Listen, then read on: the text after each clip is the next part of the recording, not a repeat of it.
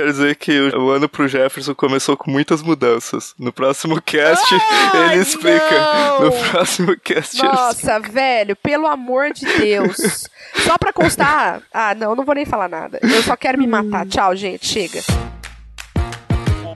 Cultura, Discussão, recomendações, literatura, curiosidades. e muito mais. Está no ar mais um 30 minutos, sua meia hora alucinógena de literatura.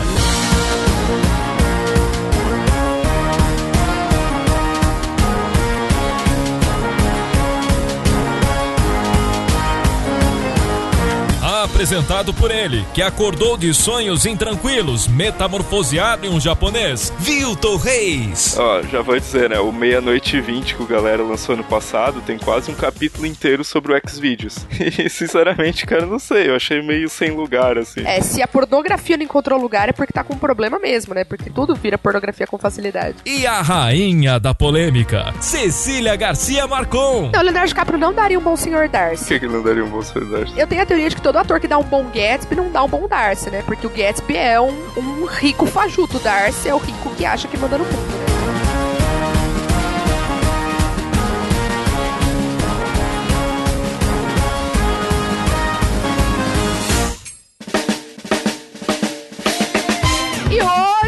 dei golpe de estado porque 2017 a gente decidiu começar diferente, então o Vilto foi temporariamente destituído do lugar de host e eu assumi essa bagaça por- apenas porque sim. É, ele disse que tem umas coisas importantes pra falar. Eu duvido, mas vamos escutar, não é mesmo? Porque eu quero ser uma estadista que respeita a liberdade de expressão. Na verdade, é só porque eu virei autor, daí eu não quero mais rostear, né?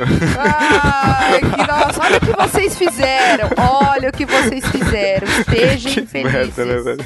Que merda. Não, gente, eu, eu tenho duas coisas pra falar da editora Nocaute, olha só. É, duas coisas bem legais. Uma delas é se tu tens um talento, assim, pra desenhar, ou se tu conheces alguém que tem um talento pra desenhar, é, indique a um post da Nocaute que a gente fez, que é um concurso cultural pra desenhar uma capa pra Nocaute. E paga um prêmio em dinheiro, gente, tá? É 500 mangos. Não é um valor alto, mas 500 mangos é 500 mangos. Olha, 500 mango dá pra torrar em quantas escolas litrão dá com 500 mango? Dá escola pra caramba, entendeu? Dá inclusive pra você tomar Heineken, entendeu? Você é uma pessoa refinada. Então, é, é uma boa chance aí pra desenhar uma capa pra antologia Mitos Brasil. É, então, cliquem aí no post, vai estar tá o link aí no post e deem uma olhada nisso. O outro concurso, claro, nós não poderíamos deixar de falar do gato.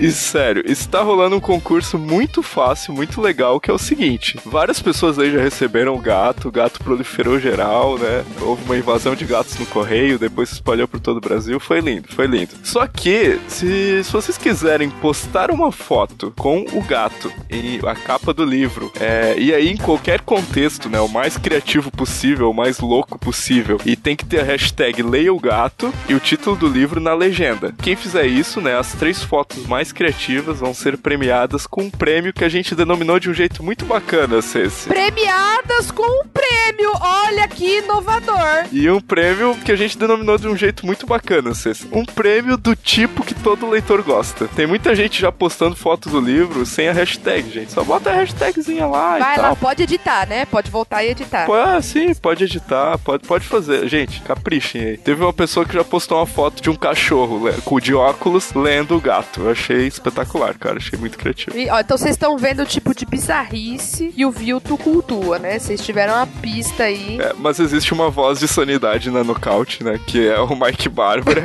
então, Ufa! então, não é só eu que estou fazendo essas loucuras, gente. Bom, pessoal, outra coisa que nós gostaríamos de falar é sobre o último podcast do ano. Pra gente foi catártico gravar, assim, eu acho que a gente foi, falou mesmo e tal. Mas o mais legal de tudo foi, num, nesse momento de finalização de um ano terrível, contar com todo o, o- o carinho e as palavras incríveis de vocês. Então fica aqui mais um agradecimento, vocês são demais. Os outros podcasts têm razão pra invejar nós mesmo, entendeu? Porque nossos fãs são os melhores e vocês são foda. É isso. E muito obrigado. Não vou continuar falando, senão eu choro, né, gente? Eu sou uma pessoa emotiva. E eu choro fácil e eu não quero dar essa moral pro Vilto, porque meu primeiro dia como host, provavelmente o último também. Quero conservar minha fama de mal. Mas fica aqui todo o meu carinho, meu agradecimento. É, Eu, eu também queria agradecer, cara. Eu recebi muitas mensagens bacaninhas no Natal, maravilhosas. Maravilhosas. Bacaninhas. Mano, quem é essa pessoa que tá gravando comigo? Chama o Vilto, por favor, No obrigado. Natal, no final de ano. Foi, foi muito bom ter vocês por perto, gente. Isso é sempre muito legal. Tem mais alguma coisa, Vilto Reis? Então, nós temos uma coisa muito importante que foi anunciado no último cast do ano, nos últimos minutos, que é teria um, é, uma votação do nome do grupo do podcast. Nomes incríveis, vocês são extremamente fodas. Cá estou eu falando de novo pra vocês. Pra quem não sabe, fiz um post no Facebook, no grupo do 30 Minutos. É, se você não tá participando ainda, clique aí no, no post e participe. E para as pessoas sugerirem nomes. E agora, a partir de hoje, do dia que sair esse podcast, as pessoas poderão votar em alguns nomes que nós escolhemos daquela lista que as pessoas sugeriram. E, gente, o, o 30 Minutos vai ter um nome muito louco em 2017. Se preparem.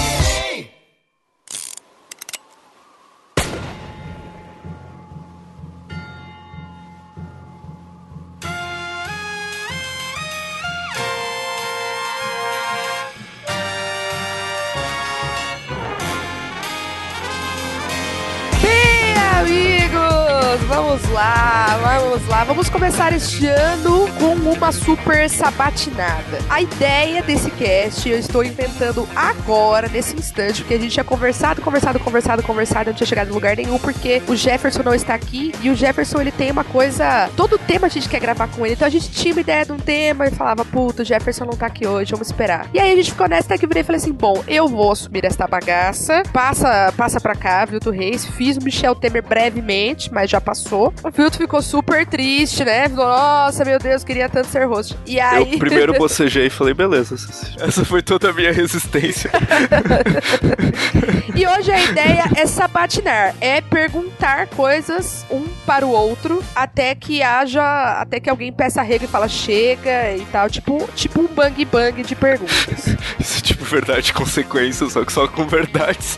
tipo verdade e consequência, só que só não vai ter coisa tipo você prefere transar com o Trump ou o Silvio Santos. Não vamos fazer esse tipo de pergunta. Isso tá vetado porque, poxa, né? Quem não escolheria Silvio Santos? Mas é difícil admitir uma coisa dessa. Entendeu?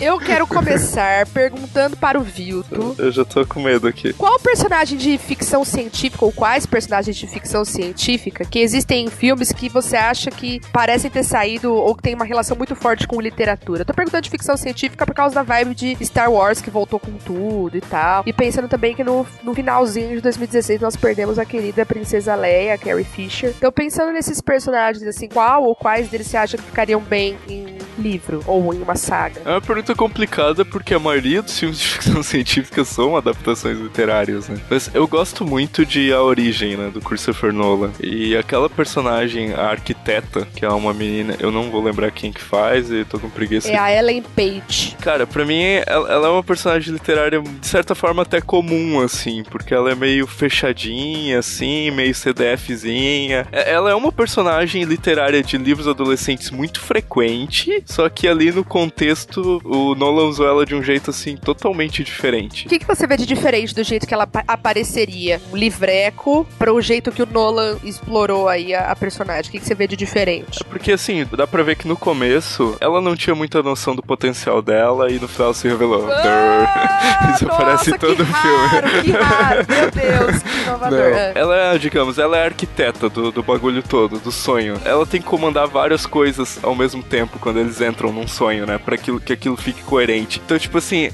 eu- eu acho uma metáfora muito forte pra, tipo, tu consegue construir o mundo ao teu redor. Tu tem as percepções, assim. Vou tornar a coisa menos genérica, assim, menos metafísica e mais palpável. Sala de terapia, Ceci. Uma coisa que eu e tu frequentamos. Aquele momento que tu conta uma parada muito cabreira que aconteceu pro teu terapeuta e ele diz: Ah, beleza, ah, ok, aconteceu. E aí, o que, que tu quer fazer com isso? Odeio, não suporto. Não, Eu fico sem, de fato, sem ter ideia do que falar. Várias vezes eu falo, falo, não sei. É, Eu me sinto muito desmontado, assim. Eu acho que a menina que ela é arquiteta, assim, di- digamos assim, ela tem todas as opções pra construir o mundo do jeito que ela quer. E assim, eu- eu acho que é uma metáfora muito forte pra nossa vida, assim, sabe? Tipo, ah, sei lá, pego dois caras que sofreram um acidente grave e perderam, sei lá, uma parte do corpo e tal. Um deles, é, sei lá, se torna o cara lá que dá palestras e, e fica rico. O outro cara, sei lá, fica em depressão, em casa. Então, tipo assim, esse poder de construir a tua realidade, sabe? Eu acho que é uma metáfora bem forte, eu acho que isso funciona muito como personagem literário, assim.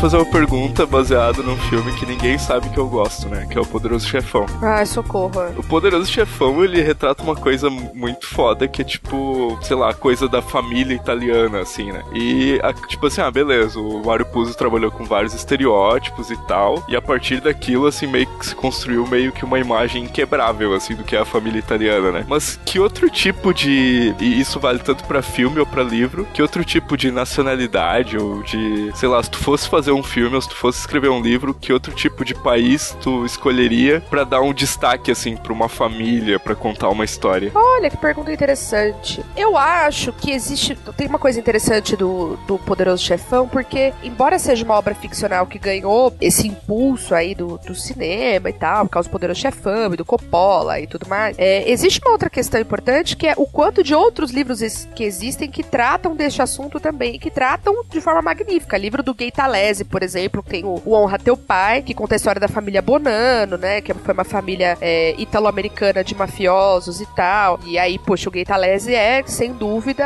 o maior jornalista literário vivo disparado, nadando de braçada, assim, na minha humilde opinião de bosta. Um super jornalista e tal. Esse estereótipo acabou ficando, assim, né? É, o que eu tenho maior conhecimento e sobre o que eu consigo falar mais hoje é sobre Inglaterra, dentro de uma determinada época também, porque enfim, mergulhei muito ali no século XIX e tal. Ou eu gostaria muito de pensar no que são as famílias nessas regiões que eu, eu fico viajando assim, e eu acho que são regiões urbano-rurais, na real, tipo onde eu moro, Campinas. Campinas tem toda a pinta de cidade grande, uma cidade com mais de um milhão de habitantes ali, um monte de cidade na volta, o campineiro se acha o centro do universo, que é outro, né, pré-requisito, mas ao mesmo tempo a cidade é rural a ponto de ter a maioria dos comércios pequenos fechados ao domingo, domingo e tal. Então, existe um funcionamento muito próprio, assim, sabe? Então, eu acho que eu, que eu gostaria de pegar famílias dessa realidade, assim, sabe? Da realidade é, urbano-rural, de cidades do interior que são, que são grandes e tal. Porque são realidades que estão próximas de mim, assim. Acho que o Mário Puzo também escreveu a obra que ele escreveu, porque ele também não falou assim, putz, olha, eu como descendente de italianos vou pesquisar sobre Chechênia. Não foi isso que ele fez, né? Então há de se ter esse, esse bom senso, assim. Mas acho que seriam esses dois, esses dois lugares. Embora, já vou começar causando, tá? Eu acho extremamente cafona. eu tô cagando, tá? Vou falar. Eu acho cafona quem pega e vai escrever um livro, tipo, ah, nossa, vou escrever um livro se passando. Estou eu aqui em 2017, sou uma mulher que vota, que transou antes do casamento, que tem acesso a anticoncepcionais, que posso me divorciar se eu quiser. Não quero, mas se eu quiser eu posso. E foda-se. É, enfim, que eu tenho quase 30 anos e não tenho filho, que sou escolarizada e tá, tá, tá, tá, tá, tá. Eu, deste lugar, vou escrever um livro se passando no século XIX, vomitando um monte de coisa que não faz o menor sentido naquele contexto. Tem uma série, na real, que tá vendendo muito, que começa com. Ah, é o Conde eu, o Duque eu, e aí vai indo, né? Uma série acho que de oito livros. É, eu recebi de uma amiga minha que pega livro de editora, ela me deu um para eu ler, porque ela tinha um negócio lá, uma, uma livraria, e ela saber se ela podia colocar aquilo como destaque. Aí ela falou, ah, lê e tal. Aí eu falei assim, mano, taca fogo, nem pega essa porra. Não dá. Não, não encoste, arde as vis. Por quê? Porque é uma história de século XXI, só que as pessoas colocam uma roupagem de século XIX. Isso é uma coisa que eu acho péssima, acho cafona. Mas, mas qual que é o problema? Não teve uma boa pesquisa? Foi isso? Não teve boa pesquisa. E assim, eu acho que existe uma coisa que é dificilmente a obra consegue escapar do momento histórico em que ela é produzida, assim, sabe? A gente consegue encontrar elementos ali de linguagem, de estrutura. Então, por exemplo, havia uma, uma tentativa de deixar os diálogos super formais, como eles são, por exemplo, nos livros vitorianos. Só que aquilo parecia fora de lugar, sabe? Sabe quando você olha aquela estrutura e fala, nossa, essa estrutura parece quase estar tá satirizando o negócio. Para mim é uma, é uma tentativa de pegar uma coisa que tá sendo muito bem vista agora, que é esse cavalheirismo do século XIX, do cara que abre porta e depois abre tuas pernas e tal. é verdade. E aí, assim, aí, nossa, aí tem uma super descrição da relação sexual. E aí, uma descrição da relação sexual que aí você percebe que só no século XXI que aquilo poderia estar. Tá, se transa assim. Se transa desse jeito, entendeu? Não, você tá, você tá escrevendo uma trepada do RedTube. Desculpe, sinceridade. Que essa trepada aí que você tá escrevendo, ela não é. Não existia, galera não usava Xvideos. Entendeu? Entendeu? tipo, não tinha essa troca de posições, mulher ficando por cima. E eu tô falando disso porque eu estou, cheguei a ler sobre isso. Eu li a, a Michelle Perrault, por exemplo, que fala sobre a sexualidade da mulher nesse contexto e tal. E como que ficar por cima, por exemplo, era muitas vezes algo feito pelas prostitutas. Então era, era um outro tipo de envolvimento sexual e tal. Então eu, eu leio aquele negócio. Então, mas aí, assim, é uma coisa que eu não faria porque eu acho cafona. Se eu fosse escrever um livro se passando, pegando a história de uma família a partir do século XIX, eu ia fazer uma super pesquisa muito aprofundada porque eu não ia querer ser esse tipo de pessoa. Por isso que eu acho que eu faria de uma coisa que tá mais próxima de mim. Eu acho que eu não sirvo para escrever romance histórico, cara. Que eu, eu ficaria muito fissurado com tipo, não, mas será que eles usavam esse tipo de colher ou usavam aquele, sabe? E se eu botar que ele usava cadarço na bota e vai que os caras não usavam? tipo, sério, eu, eu, não, eu não ia conseguir avançar, cara. E também não me interessa, cara. Eu tô interessado ultimamente. Sobre... É, não é teu perfil, né? Tipo, quem, quem lê o gato, leia o gato. É, leia o gato. Quem lê o gato sabe que o Vilto é muito louco, né? Então. Não, eu quero escrever sobre o jeito que o pessoal tá falando agora, sobre os problemas que pessoal tá enfrentando agora. Apesar que não gostei do último livro do Galera. Que Ih, ele... olha lá! Meu Deus! Ó, já vou dizer, né? O Meia-Noite e 20 que o Galera lançou ano passado tem quase um capítulo inteiro sobre o Xvideos. E, sinceramente, cara, não sei. Eu achei meio sem lugar, assim. É, se a pornografia não encontrou lugar é porque tá com um problema mesmo, né? Porque tudo encaixa, tudo, tudo vira pornografia com facilidade.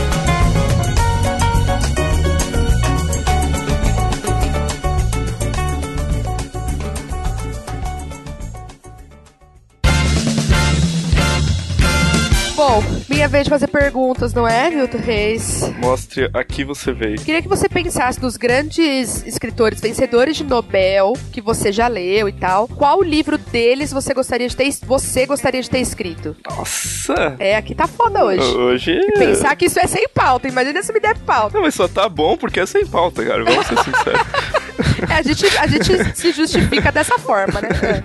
Nossa, um livro de um autor que ganhou Nobel de Literatura. E que eu gostaria de ter escrito, é isso? É, que você olha e fala, puta, esse aqui eu gostaria de ter escrito. Cara, eu vou indicar um livro do. Eu, eu nunca li nada da ficção do, do Orhan Pamuk, do turco lá, que ganhou em 2006, se eu não tô equivocado. Mas eu li um livro dele chamado O Romancista Ingênuo e o Sentimental. É um livro, assim, que eu recomendo muito para quem quer ser escritor. Tipo assim, é um livro totalmente diferente desses livros de ah, dica de técnica literária. Ele não tem nada sobre como escrever tal coisa. É um livro de um cara que é romancista e é extremamente apaixonado por ser romancista e passou a vida inteira dele, não, a vida inteira minto, até os 23 anos querendo ser pintor e depois quis ser romancista. E, cara, ele transmite uma paixão, assim, é, é uma paixão semelhante. Sabe quando tu assiste um vídeo do TED e, e tu vê, tipo, um cara apaixonado falando sobre o que ele faz? Então, tipo, o que o Pamuk transmite naquele livro é um pouco disso, assim. E ele fala duas coisas que para mim ficou assim, bem, dois conceitos assim que, puta, eu queria ter pensado nisso, sabe? Que quando tu vai escrever, quando tu vai ser autor, ou tu vai ser é, o romancista ingênuo, ou tu vai ser o romancista sentimental. E o, o ingênuo é o cara que ele, ele vai mais no instinto, assim, vamos dizer assim. É o cara que não entende quase nada de técnica literária e mesmo assim ele vai acertando, vamos dizer assim. Ele erra bastante, porque ele não tem muito aquele conhecimento técnico, mas ele tem uma coisa meio ingênua que faz ele seguir adiante e continuar escrevendo.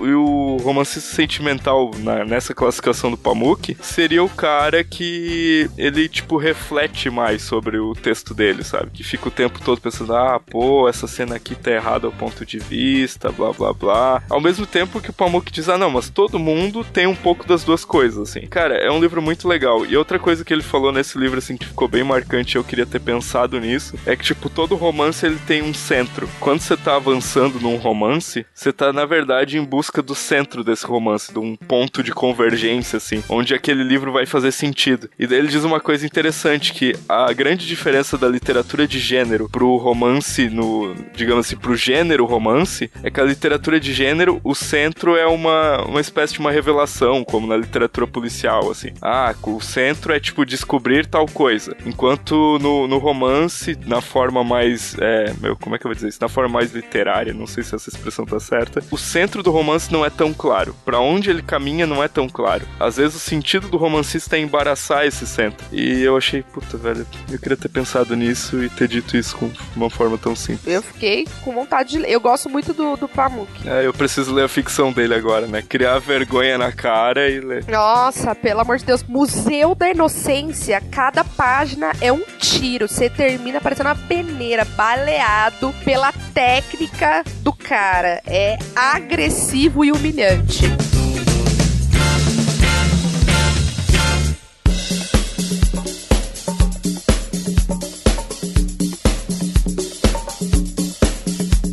Eu, eu não sei se, se tu tem o hábito de ver filmes feitos assim na América. Vamos ser bem brasileiro, na América Latina e não incluindo o Brasil. Alguns, alguns sim. Que filme, assim, desses filmes, tipo argentino, colombiano ou mexicano, ou sei lá, que tu gostaria de ter escrito como livro? Tem um que eu assisti recentemente, foi uma surpresa que o Netflix me trouxe, é um filme mexicano. É uma comédia romântica e no começo você dá o total de nada pra história, mas que ele teria tem ali potencial que daria pra virar uma, uma questão interessante, uma, trazer discussões interessantes em espanhol. E agora se preparem pro meu espanhol, tá bom, gente? Tá? É que culpa tiene el niño. Em português ficou a maravilha a ressaca de nove meses. Eu não vou nem comentar essa merda. Em espanhol, o título faz todo sentido em português, nem fudendo. E conta a história, na verdade, de algumas amigas que foram pro casamento de uma, de uma das meninas da turma, que era em Cuba. Então eu já fiquei assim, ó, pã, lindo cenário. E aí a balada é tão louca no casamento que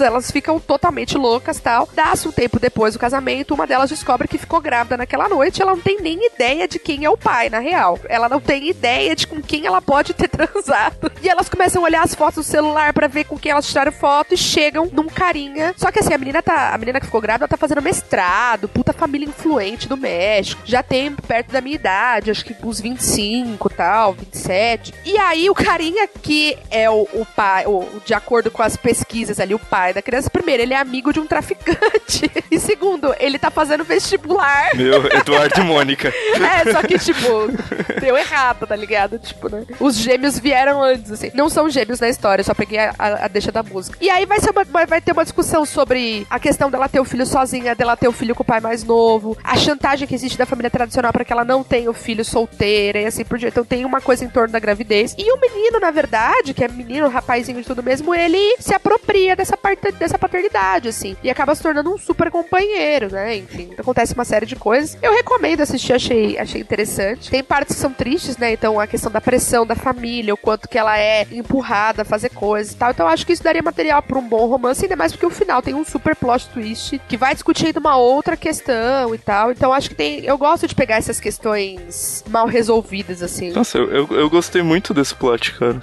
Gostei muito. É, então, menino, se você. A hora que aconteceu, o que aconteceu no final, eu tive que pausar o filme. Eu falei, caralho, não acredito. Tipo, gente, quem assistir, pelo amor de Deus, vem falar comigo, porque ninguém, eu não conheço ninguém que assistiu esse filme, então não tem ninguém com quem conversar desse final cabreiro pra caralho. É, e, e assistam esse tipo de filme latino, assim. É, tipo, eu fui no Netflix e tava lá, tipo, recomendações para Cecília. Cara, a escola de cinema da Argentina é, é foda, cara. É, não, na Argentina. Tudo que tiver o Ricardo Darim. É, qualquer filme que tiver o Ricardo Darim, assiste. Qualquer filme dele, e são vários, porque só aperta play e vai. Outro que eu gosto muito, que eu assisti recentemente, e que eu adoraria ter escrito algum daqueles, é o Relato Selvagens. Não, total, né? Total. Aquele último relato, aquele discurso. Várias pessoas vieram falar comigo desse filme, é, e eu não lembrava qual que era. Eu falava, meu, aquela última história, aquela mulher, nossa, parece que ela teve aula com você. Melhor cena de casamento momento do cinema. Isso, não. A minha irmã me encheu pra caralho o saco pra eu ver. Ah, beleza, hum, tá. E aí eu não tava dando muita bola porque a vida é assim, né? A gente não consegue dar bola pra tudo. E aí, cara. E aqui, não, e várias pessoas do meu trabalho vinham e falavam assim: Cara, aquela mulher parece que teve aula com você. Eu falava, nossa.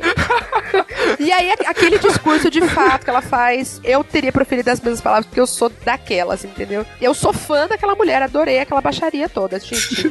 Nota 10. O, o filme é ótimo, cara. É, o filme é muito bom e esse último relato especificamente eu adoraria ter escrito como um conto, inclusive vou copiar, plagiar colocar na pulp pro Vilto ter que pagar uma indenização aí, uns bons processos, né? Tem uma coisa que é um dos temas preferidos meus na ficção, que é tipo, o quanto a gente ainda é selvagem, sabe? Quanto a gente, tipo, ah, sei lá, escondido abaixo de camadas de civilização, a gente é muito selvagem, cara. A gente é muito selvagem. E esse filme expõe bem isso, assim. Enfim, mas como vocês falaram, cara, qualquer filme com o Ricardo Darim, cara, O Segredo dos Seus Olhos, Tese sobre um Homicídio, é, tem um outro, A Aura. O título é péssimo, né? A Aura, tipo. Mas o filme é ótimo, assim, recomendo mesmo.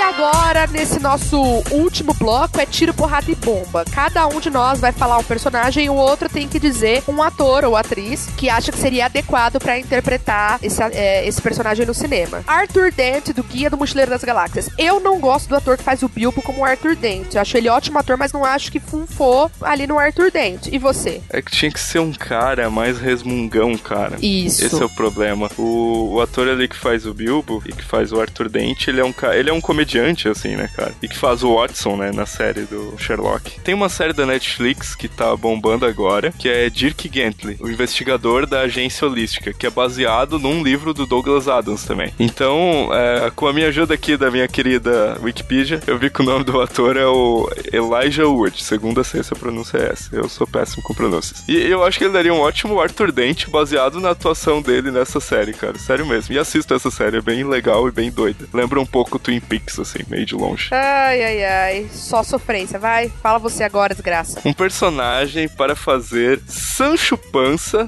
nosso, né, personagem cômico, maravilhoso, no cinema. Tinha que ser uma, tinha que ser uma coisa tipo um Danny DeVito, alguma coisa bizarra. Cara, eu pensei a mesma coisa. eu pensei, baixinho, gordo, bizarro, Danny DeVito, né? O melhor baixinho gordo. Melhor baixinho gordo da história da humanidade, que é irmão gêmeo do Schwarzenegger, né? tipo, aquele filme bizarro. Ah, acho que seria alguma coisa, um Danny DeVito ou uma variável disponível, assim, dependendo do orçamento e do volume de grana pro cachê. Acho que seria isso. Tá, essa saiu bem, saiu bem. Madame Bovary. ah, tem que ser a, a Marion Cotillard, cara. Olha, boa. Eu acho que ela seria fantástica como Madame Bovary, cara. Também acho que ela é muito maravilhosa e linda linda de cair o cu da bunda, né? Eu sempre falo isso, mas não me canso de repetir. É uma beleza estranha até. Chamaria ela pra ser minha madrinha. Ah. Ela chamaria. Quem não, né? tá, um outro personagem, vamos pensar. Vou pegar alguém da literatura brasileira. Pega um galanzão, uma coisa, entendeu? Um tchuk-tchuk pra eu falar um Jason Momoa da vida, um homem daquela magnitude. Sim, sim, bem nessa linha, eu pensei no Fabiano do Vidas Secas. Nossa, filho da puta, cuzão do caralho. Ó, tem um ator, um ator, um ator brasileiro, ele ficou muito famoso, injustamente, na verdade, pelo, pelo Tropa de Elite, mas ele é um puta ator de teatro e ele daria conta de fazer um, um Fabiano, assim, pensando na aparência, tá? Não tô, não tô pensando na, na origem, né? Eu acho que teria que ser um ator nordestino, mas mas, é, pensando na aparência, eu acho que o Milian Cortaz, que no Tropa de Elite é o, o Fábio, o policial corrupto lá do que fala todos os bordões que todo mundo sabe do Tropa de Elite. O, tá, é, a, é, a, taxa do eu sei, quer me fuder, me beija e tal, entendeu? Todas essas frases são ditas por ele no filme.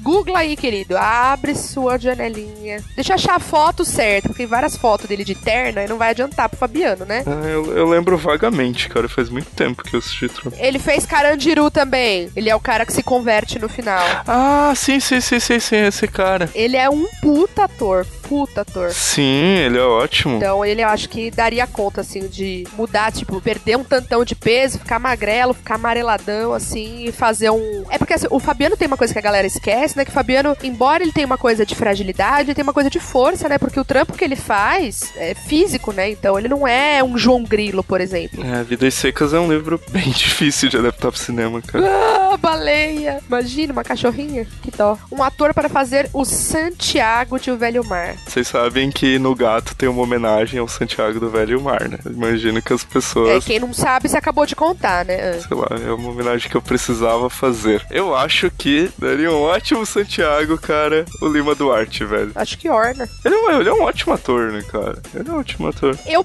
posso falar uma coisa bizarra? Eu sempre imaginei que o Gabo daria um bom Santiago, velho. É, também, cara, também, também. Se a gente catar o Gabo, enfiar ele numa canoa, tacar ele no mar, velho, show, Santiago. Deixar ele com a bermudinha sem camisa Arrasou! Nossa, eu vou nadando, só pra dar um ultra. para fazer, né, alguém que ainda não tenha feito ele, obviamente. Mr. Darcy. Ai, gente, são tantos atores. São tantos atores. Mas tem uma coisa muito importante. Tem uma coisa que me incomoda às vezes nos filmes, que é trocar o personagem nas adaptações, né? Então tá escrito no livro que tal personagem é o mais bonito. Aí eles vão e colocam o mais bonito em outro personagem. Tipo, não, gente, sosseguem, por favor. Eu seria revolucionária. E assim, ó, eu colocaria. Eu tenho uma lista de atores que eu adoraria ver. Começa com Leonardo DiCaprio. Não, Leonardo DiCaprio não daria um bom Sr. Darcy. Sério? Não, não daria um bom Sr. Darcy. Por que, que ele não daria um bom Sr. Darcy? Eu tenho a teoria de que todo ator que dá um bom Gatsby não dá um bom Darcy, né? Porque o Gatsby é um, um rico fajuto. O Darcy é o rico que acha que manda no mundo, né? Então tem que ser um cara com um pode. Um Fassbender, uma coisa mais, Ah, entendeu? eu sabia que ela estava Nossa, fazendo. Ai, gente, não aguento. E eu seria revolucionária e colocaria um dos caras que eu tenho maior crush ultimamente, que é o Idris Elba. Porque que negão é aquele? Socorro, né, gente? Ah, Ave é Maria. bom, cara. Seria revolucionário, hein? Fazer, é, tem uma, tem uma corre, um grupo de, da Jane Austen no Facebook que cria adaptações de Orgulho e Preconceito em outras etnias. Então eles têm elencos prontos, tipo, para um Orgulho e Preconceito feito por atores latinos, Orgulho e Preconceito feito por só atores negros. Eu acho isso sensacional. Com japoneses e, e orientais, ali, japoneses, chineses, sul-coreanos, sabe? Eu acho bastante criativo, assim. E aí, pensando nisso, ó, Idris Elba de Darcy, nessa adaptação, eu ia ter que assistir com o ventilador ligado mesmo se fosse no inverno, porque que calor, entendeu?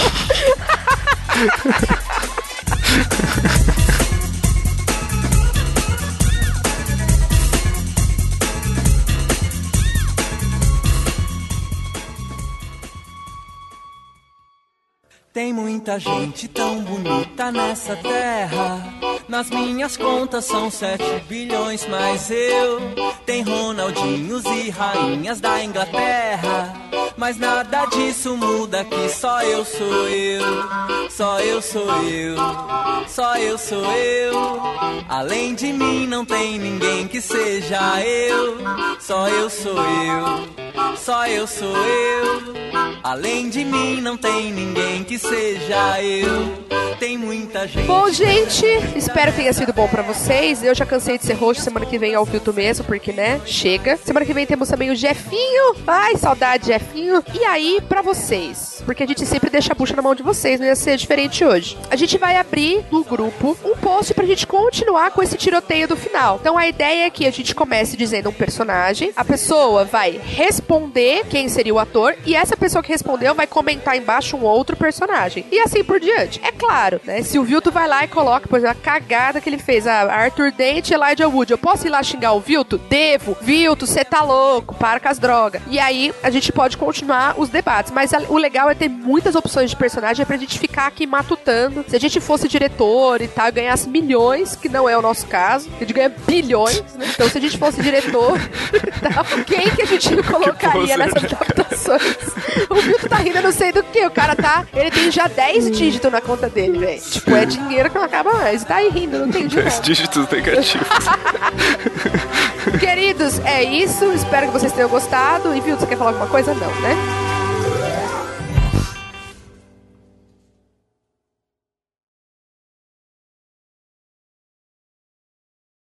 Em off, quer que eu conto? eu fico ansiosa pra reação das pessoas. Não, não, eu vou tentar assistir, eu vou tentar assistir. Assiste, depois vem falar comigo.